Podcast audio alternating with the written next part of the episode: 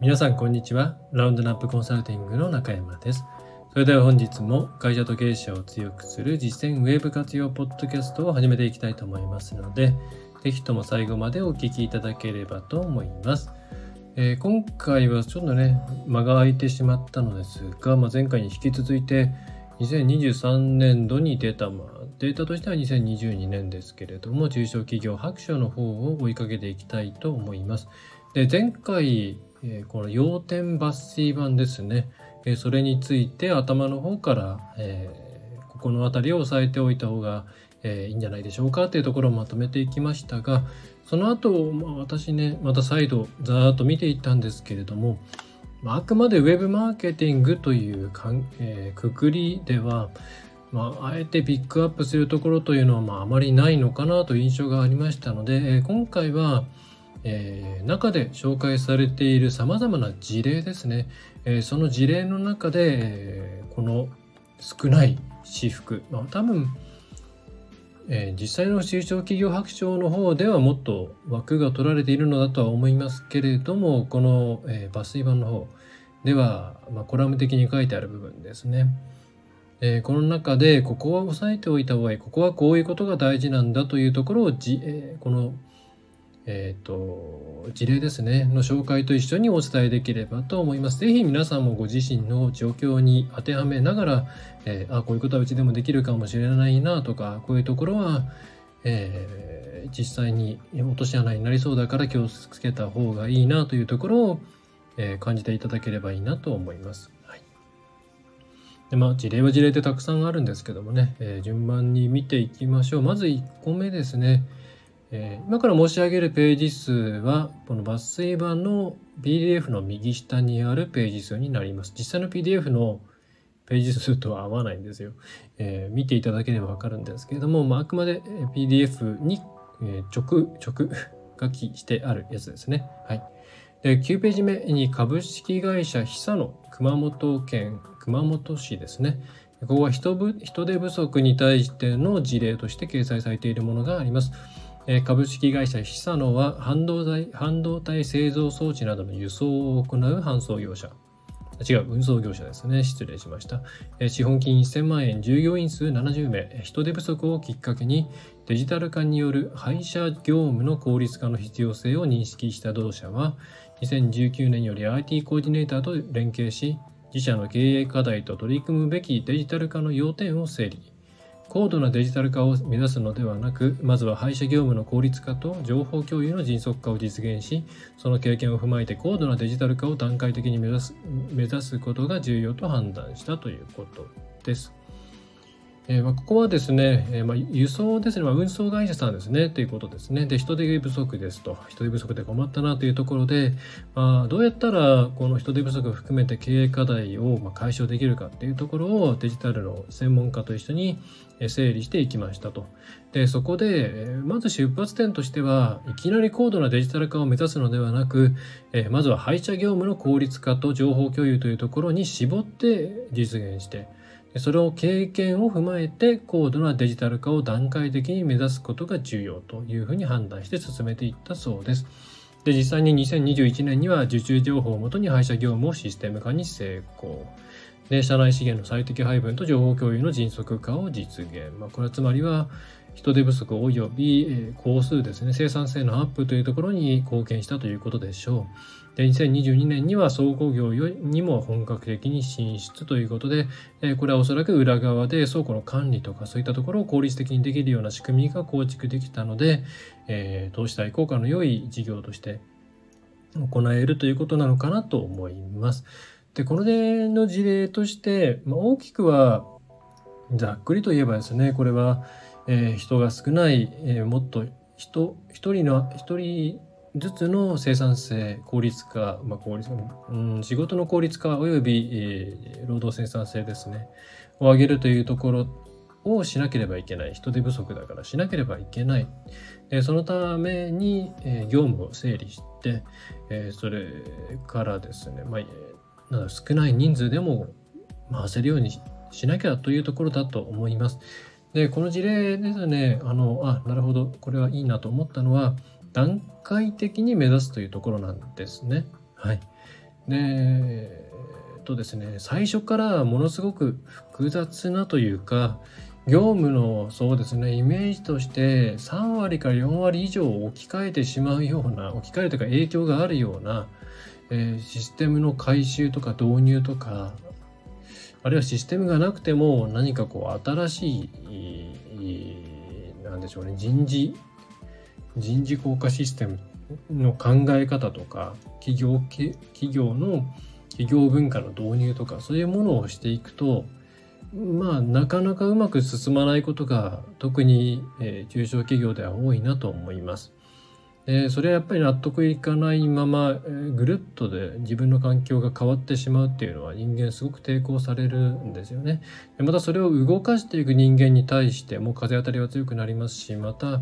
その人についてもやっぱ失敗してはいけないなとか周りに迷惑をかけているなとかいろいろな振動が襲いかかってきますので、えー、外部の、ね、業者さんがずっと中にいてフォローしてくれるとかそういう状況でなければ進められないことの方がやっぱ多いですね。え、なのでこの株式会社久野様が行ったような段階的な、え、導入というのは非常にいいと思います。え、この久野さんの方ではまずはとりあえず配車業務の効率化と情報共有だけ。えー、まあ、配車業務の効率化の部分はちょっと中がどうなってるか分かりませんが、まあ、端的に言えば予約システムの延長みたいなものなのかもしれません。えー、そうすると、えー、そういったまあ予約系の枠取りの作業の効率化今までは例えば台帳を回していて、えー、それで枠を取ってここからここまでで記入してしかも台帳が1個しかなくってあるいは Excel が1個しかなくって誰かが開いてて、えー、書き込むことができないみたいなですね。また情報も消し消し込み忘れがあったりとかそういうことがあったりしたのかもしれません、えー、それをデジタル化するっていうのは、え工数としては非常に少ない部類に、えーなるんですけれども実際に回り始めるとかなりねあの、えー、分かりやすい成果が出てくると思います。楽になったね最初は慣れない慣れなかったけれども楽になったねみたいな声が出やすいですね。でそれから情報共有っていうところも、まあ、どういう情報共有なのか分かりませんがこれもああれどこに行ったけどこの件に関して何かえっ、ー、とことづてというかなんだろうな伝達事項とかってどうなってたっけみたいなことが状態化しているのであればとりあえずここを見ておけば OK というようなシステムというかもうちょっとした何でしょうね顧客管理システムみたいなものとか案件管理システムを入れておくだけでもあとそれをねスマホで見れるとかね、えー、それだけでインパクトがあるかつ分かりやすい IT 化というところが達成できるんですよね。で一旦社内にこういう成功体験あるいは何だろうな良、えー、くなったっていう体験を積ませるっていうのはその後のこれ系の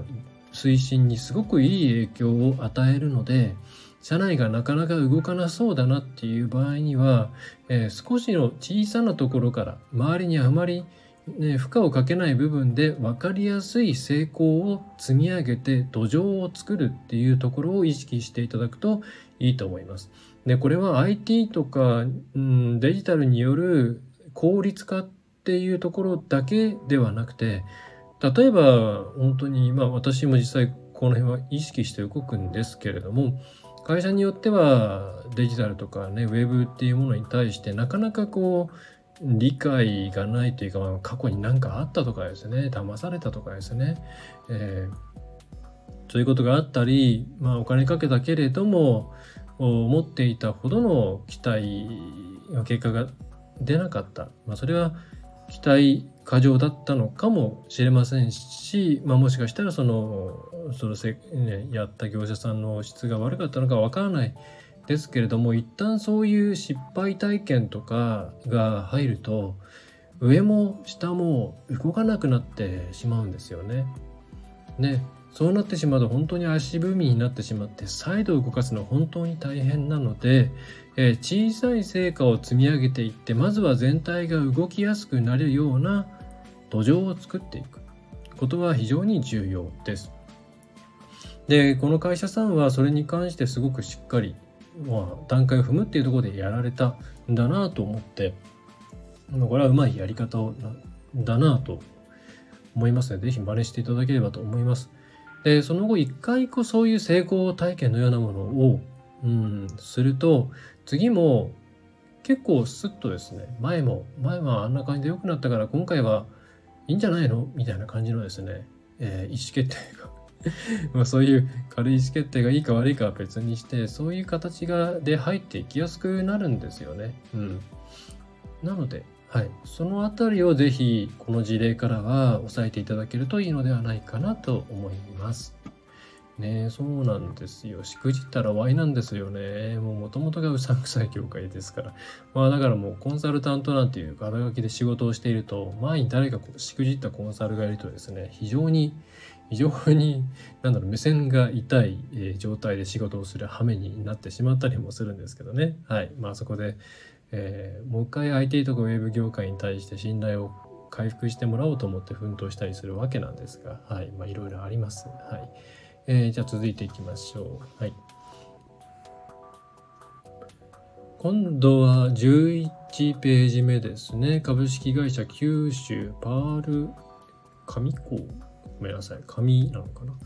えー、食品用の紙ウッド容器の製造販売を行う企業。あれ、なんかどっかで読んだ。もう前回やってたらすいませんね。はい。えっ、ー、と、でもやります。えー、新型コロナの流行によって、まあ、テイクアウトやデリバリーが定着したことによって、まあ、お弁当容器の需要が高まって、まあ、それを EC 販売で、EC ですね、えー、通販で、注力することを決めたということで、じゃあ、じゃあどうするというところですよね。まあそういうことをやる人材が社内にいなかったので、まあ普通だとこれどうなんですかね。会社里の、いわゆるそういうのがに詳しい会社さんに相談して、えー、丸投げではないですけれども、まあ、向こうにいろいろ組んでもらってマニュアル作ってもらって動くみたいな形が多いんじゃないかなと思うんですけれども、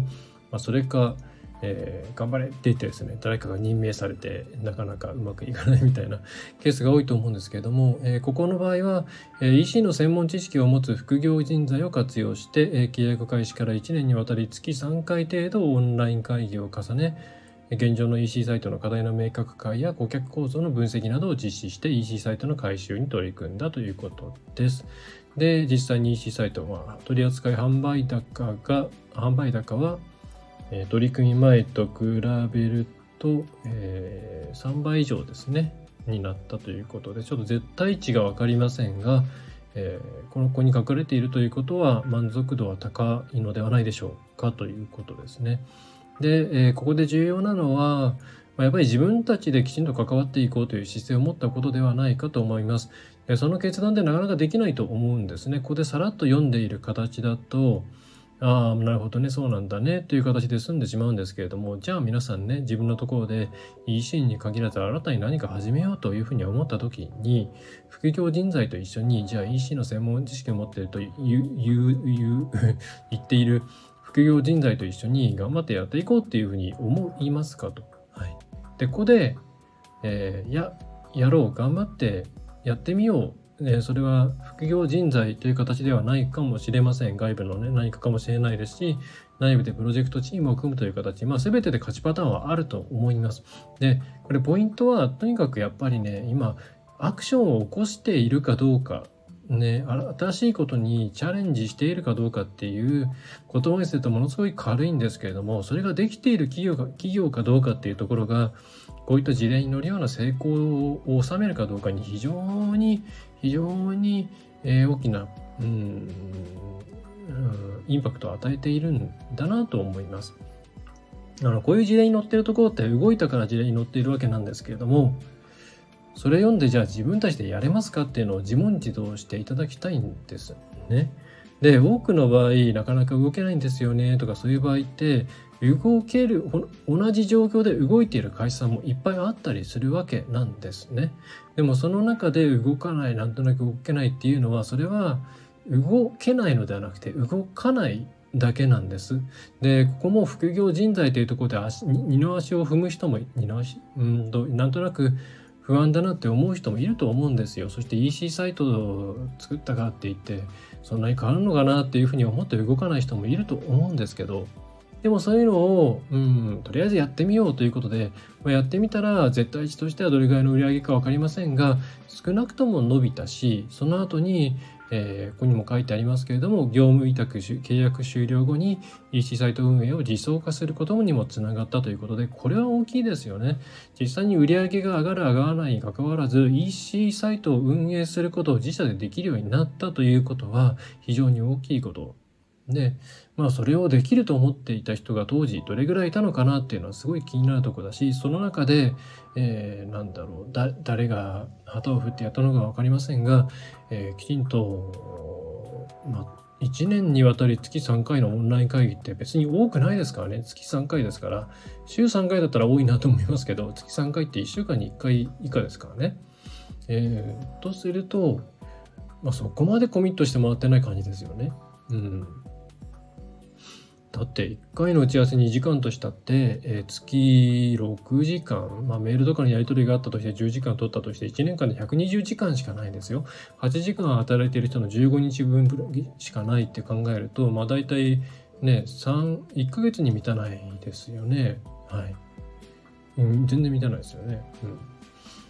という形なので、まあ多分これは中で動かしていた人の手柄だと思うんですけどね。で、えー、改めてこういうふうに、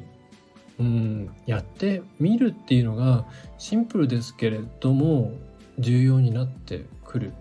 えー、できないできないを積み重ねていくっていうのは、うん、どうしてもそっちに行ってしまいがちなんですけれども、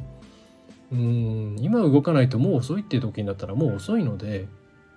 早めに早めに次の事業の展開を自分たちでしっかり自分たちの工数も割いてやっていくっていうことが非常に重要だなと改めて思いました。だからプロセスを経験してもらうっていうのは本当に大事なんですよね。だ真ん投げするとこの学ぶ機会っていうのが失われてしまうんで学ぶ機会を失うっていうのはすごく損なんですよね。一回でうん、1回しか経験できないこともあったりしますからそれは経営者の方なんか特にそうだと思いますしうんだ我々としてその支援する立場としてやっぱりそこはすごく気をつけなければいけないなと思っているのがあの自分で学ぶ機会をこの外部支援者が奪ってはいけないっていうことだと思ってます。うん、それは短期的に見るとありがたいありがたい。えー、楽だった楽だったになっちゃうんですけど、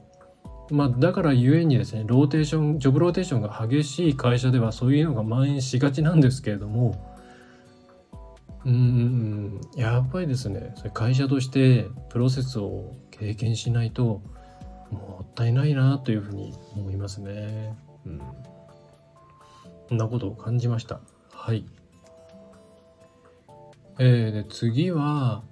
17ページ目にある FSX 株式会社国立ですね。の会社さんでおしぼりのレンタルや使い切りおしぼりの企画開発製造販売などを行っている企業さんだそうです資本資本金が4000万円従業員数が152名ですねでここが2009年の新型インフルエンザ流行により衛生面への意識が高まったことを受け同社はおしぼりに抗ウイルス抗菌の機能をつけた差別化を図ることを構想ということで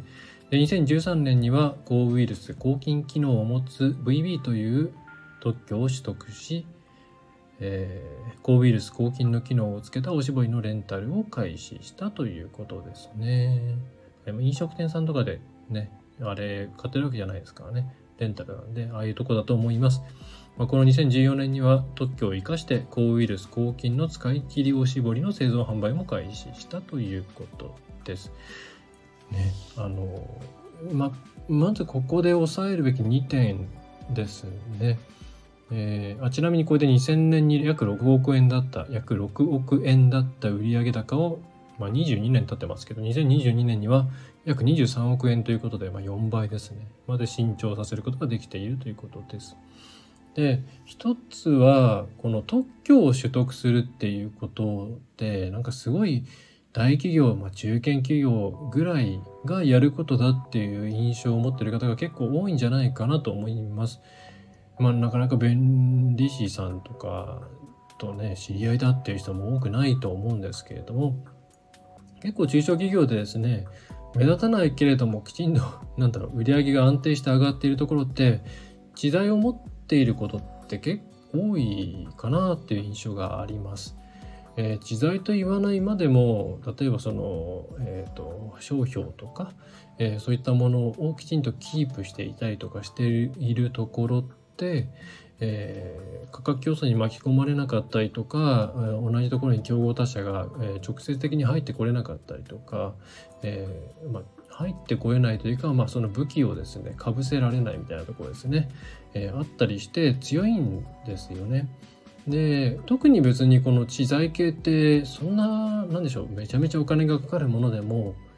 難しいものでもないのでもっともっと身近に感じていただいていいんじゃないかなと思います。だ自分たちがやっていることを他のところもやってないと思うんだけれどもっていうものがあればそれが出せるか出せないかとかそれからなんだろう出した時のメリットデメリットみたいなものも含めて、えー、ちゃんと便利さんだったら便利さん答えてくれるのでえー、視野に入れてやっていくといいんじゃないかな。特になんかこうやってるんだけども気が付いたら他業種も同じようなことをしていてだんだん疲れてくるんですよねみたいなケースの場合、えー、まあ、知財関係でもしねあの取ることができればそのスパイラルを結構あの止めることができますので、えー、身近に感じていただいていいんじゃないかなというふうに思います。でもう一個はあの例えばじゃあこの VB を作っているこの FSX 株式会社さんをどれだけ皆さんが知っていたかも、まあ、私は知りませんでした。申し訳ないです。で、えっと、あとはこの抗ウイルス抗菌機能を持つおしぼりに特許があったっていうことをどれだけ知っていたかということなんですね。で、これ、まあ、同業をもし営んでいて、えー、証券かぶっていれば、えー、知っているんだろうなと思うんですけど、多分多くの方知らなかったと思うんですね。でこういう知らなかったんだけれども20年で4倍に売り上げ、まあ、億円単位で4倍に上げるっていうのが高いと思う人もいればそうでもないと思う人もいろいろあると思うんですけども、えー、こうやって見えないところにいるんです。でそういう見えないところで静かにきちんと収益を上げてる企業さんっていうのがいるんですね。でどうしても商売やる特にウェブなんかから入ってくると全ての行動が公になっている世界で戦い続けていることに慣れちゃっていると思うんですけど多くの中小企業小規模事業者の方々多くというか、えーと、安定して収益を上げている会社ね、中小企業さんの中で、えー、そこそこですねこうやって知財とかをちゃんと取ってそこで、えー、特に周りに別にマーケティングなんかをする必要もなくきちんと、うん安定した売り上げを上げているっていう会社さんあるんですよね。そしてそこをどっちかっていうと目指すべきじゃないかと思うんですね。なんかこうネット上でウェブマーケティングで蝶々発してバトルして勝ったみたいなところを当たり前のように見てしまったりこれは特にどちらかというとうん我々業者側の癖なのかもしれないですけども競争ありきみたいなところで考えてしまうんですよね。うん、でも本当は競争がないところを探すっていう方が大事だったりするじゃないですか。で実際にそういう企業さんもあるわけでなあのこれを聞いていらっしゃる事業会社の方は競争ありきではなくって何かこう自分たちがひっそりとうまく設けられるところがないかっていう観点で観点も含めて事業計画なり何なりを作っていっていただくとえー、また違う世界が見えてくるんじゃないかなというふうに思っております。いや見えているところでのバトルとか企業間の競争って本当に本当にね本当に一部でしかないのでそこに自分を投影するっていうのは結構偏っちゃうんじゃないかなっていう気がしてますね。まあ、そんなことを感じた事例でした。それがこれを作った人の本意と合っているか分かりませんが、はい。で、続いて今度は19ページ目ですね。これは、えっと、私もね、あの、GX っていうのを、こないだ知ったん ですけど、ね、DX はデジタルトランスフォーメーションですけれども、GX はですね、あれなんですよ。あ、もう忘れちゃった。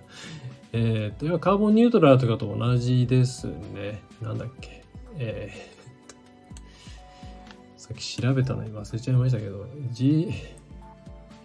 えっ、と、まあ、要するに、えーと、炭素ですね。炭素系の、うんと、なんだ、考え方を変えるみたいな話し合いましょうか。えー、グリーントランスフォーメーションですね。はい、失礼しました。えー、グリーントランスフォーメーション、うん、GX というそうです。まあ、要は、あれですね、カーボンニュートラルというか、まあ、脱炭素社会ですね、を実現するために、やっていかなきゃいかんよというサステナビリティ系の話の一つになってくるわけなんですけれども。で、えー、まあ、これからこれ系の話題はまあ SDGs なんかと含めて、えー、増えていくでしょうし特に大企業系の方々にとっては株主の方々からの要望とか、まあ、社会的なですね、えー、プレゼンス含めてカーボンニュートラルなどに取り組ま取り組んでいかなくてはならないのではないかと思いますが、えー、がですね、えーと、もちろんあのこの活動自体を別に否定するわけではなくあくまでビジネスという観点で見ているわけなんですけれどもあの SDGs カーボンニュートラル、えー、それからまあ今回の GX ですねっていうものには、まあ、トレンドとしてトレンドと言っちゃいけないのかもしれないですけれどもこれからまあもともと伸びていくと思いますし、えー、大企業上場企業を中心として大きな案件になる可能性は十分あるでしょう。まあ、そこに食い込んでいくことっていうのはあ十分価値があることだと思いますの。でただですね、えー、こういう地球環境とかセンシティブな話題になってくると,、えーとビジネスっていうことを忘れてしまう方が結構いるなっていう印象があるんですよね。え社会問題がこうある。社会問題を解決するのっていうのは企業の責任だ。それはもちろんそう思うんですけれども、えー、じゃあ企業としてそれを何でしょうね。うん無理してやらなければならないのか。あるいは、えー、他の他にももこっちの方をやった方がいいのに、えー、今我々はね、えー、環境というものを第一に考えなくてはいけないからこっちの事業に、えー、転身すべきだとかっていうふうにうん。判断を誤ってしまう。そ企業経営としては判断を誤ってしまうようなことがまあまれ稀にというか、まあ、起きるかなというふうに思ってます。うん。なので、まあ、あくまでやっぱり会社であったとして会社もね生き残るためにやっているわけなので、えー、そのこういう環境問題とかそういううん気持ちの部分が非常に強く働く内容についてはやっぱ少し距離を置いて自分たちに無理なくできることで、えー、やっていくぐらいの感覚で見ていった方がいいと思います。はい。ここで事例として挙げられている、え、株式会社日本テックの埼玉県蓮田の方の会社さんですね。まあ、ここの会社さんの場合は熱処理技術の自宅加工と熱処理の設備を持っていて、でそこで研究開発に取り組んで、えー、もともといたので、えー、そこに研究開発投資を強化して、えー、行ったらちゃんと成果が出たよ。あの売り上げが出売り上げというか引き合いが増えたよっていう話なのでここはもともとそういう会社なんです。そういうことをやっていて、えー、これは自分たちのやってきたことが、えー、芽を出すチャンスだというのを掴んで投資を増やしてでその結果引き合いが大手を大手中心に増えたので主力事業になりましたっていう話なんですね。でそうじゃない会社さんは無理してその GX とか、SDGs とか、ね、掲げるのは自由ですけど無理してやらなくてもいい。それで自分たちの会社や従業員の方々が苦しむんだったらそれはやっぱりちょっと考えなきゃいけない。っていうふうに思った方がいいと思います。うん、でこういう内容はあの絶対的な正義的なポジションに来てしまうので、えー、企業としてはとはいえ営利企業ですから、うん、ちゃんと自分たちができる範囲でやるぐらいの気持ちで、えー、捉えた方がいいと思います。無理にやらなくていいと思います。やれるところがまずやっていくフェーズだと思いますので。はい。えー、ではまあ時間的にはちょっと今回最後ですかね。続き、この後見て見ていって、興味深いものがあったら紹介しようと思います。え、最後は25ページの差別化の話ですね。え、株式会社アルファテック神奈川県横浜市の会社さんです。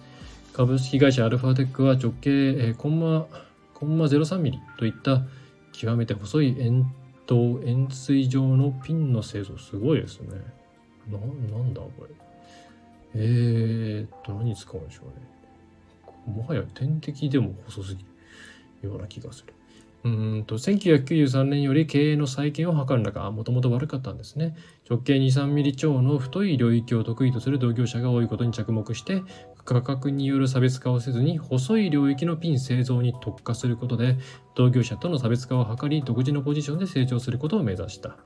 その方針の下自社の技術が活かせる市場を模索し1994年に半導体分野に進出。その後顧客の要望に応えるために試行錯誤を重ねる中で競合他社が行っていない特殊な形状や材質の加工にも対応できるようになったということで20期連続で黒字利益率の向上にもつなげているということですごいですね。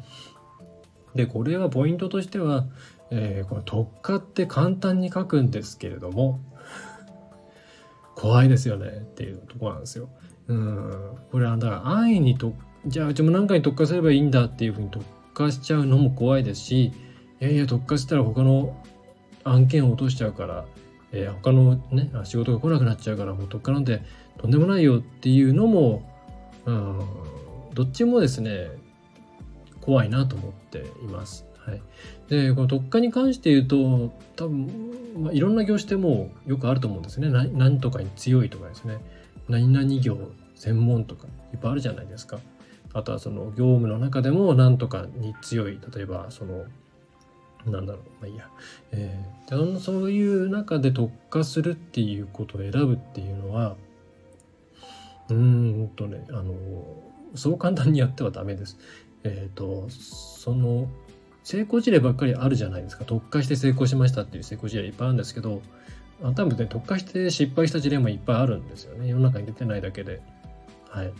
でそれは特化するところが間違っていた。あるいは特化したんだけれども特化と言えるほどの差別化ができなかった。いろんなパターンがあると思うんですけども、えー、ここで皆さんに押さえていただきたいのは事例で特化って出てきた時はそれはですねえー、相当ちゃんと考えて市場調査とかをして、えー、競合調査なんかをしてもうこれでいけるといろんなことを考えていけると思ったら行くぐらいのうんプロセスが後ろにあったと考えた方がいいと思います。はい、特化してうまく回るかどうかっていうのは本当に怖いです。で、えー、もしも試してみたいということであれば例えばまあウェブホームページであればもう一個立ち上げるっていうことをしてサブブランドみたいな形でえーと、とりあえず反応を見てみるっていうことをお勧めします。はい、でそれで反応があるとかうんと対して、うん、SEO 対策とかそういうことをしていないにもかかわらず結構問い合わせくるねっていうことであれば、えー、今そこにそこに特化できるようにあるいはそこの問い合わせの内容から考えてどれぐらいのレベルで特化したらいいのかっていうのがまだまた見えてくるじゃないですか。このどれぐらいのレベルで特化を止めるかっていうところも大事であの行き過ぎたら逆に効率が悪くなるわけですね。そこまで行っても誰も需要がないよっていう領域まで行っちゃったら